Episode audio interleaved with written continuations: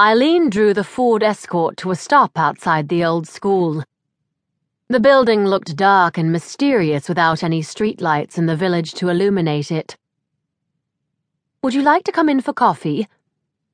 Joyce said as she opened the passenger door, twisted around, and placed her stiletto heels carefully on the narrow pavement. "Don't mind if I do. Not much else to do this evening," Eileen replied. She got out and locked the car door. Joyce was already through the wide gates and approaching the front door of the schoolhouse.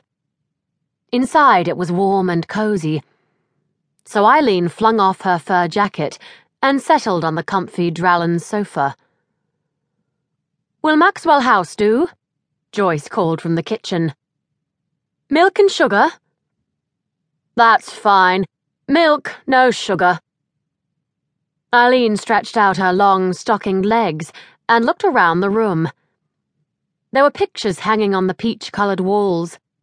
One was a wedding photograph in which she recognised Joyce and her recently deceased husband. Joyce entered, bearing a tray which she placed on the coffee table in front of the sofa. "I've brought a few biscuits too," Joyce said, placing a coffee cup and small plate in front of Eileen. "Oh, thank you, Joyce. How exciting!" Joyce looked surprised at Eileen's sarcasm. "Is something troubling you, Eileen?" she asked.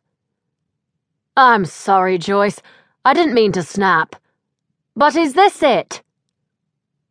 "Is this what?" "The rest of our lives." "What do you mean?" "Well, here we are in our 40s, you widowed and me divorced. It's the 1970s and everyone's having fun. Well, nearly everyone. And what have we got to look forward to?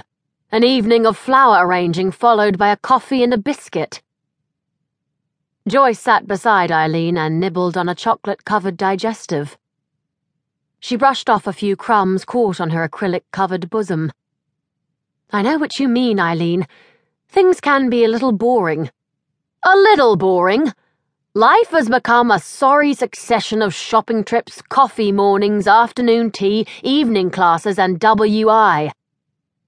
I suppose you could find a man." "A man? I've just got rid of one who went off with his 20-year-old floozy. I don't want to get involved with another man, thank you very much. No. What I need is sex." "Eileen!" "I'm sorry to be coarse, Joyce, but I mean it. I don't want to be saddled with a man day and night, but I would like to be made love to again." Eileen noticed that Joyce looked a little flushed. "Don't you feel it, Joyce?" she added quietly. Joyce nodded. "You're right, Eileen. Since Bill was killed in the accident, I have missed, it. Not that we got up to much recently. I think we were past lust." "That's what I need, a bit of lust. Not soppy love which saddles you with a relationship until you fall out and get divorced all over again. Just quick and cheerful lust." "I don't know how we could go about getting it." "We?" "Yes. I may not be as bold as you, Eileen, but I feel the same. I don't want to spend the next 30 years becoming a wrinkled, bitter old crone. I want some life, too. We could go to a discotheque."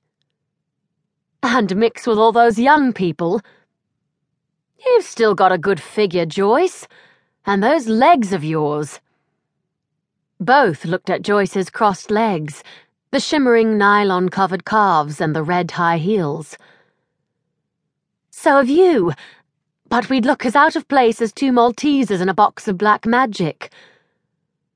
"Well, where else can you meet men out for a good time?" "A pub?" Eileen snorted. "Well," Joyce nodded and giggled.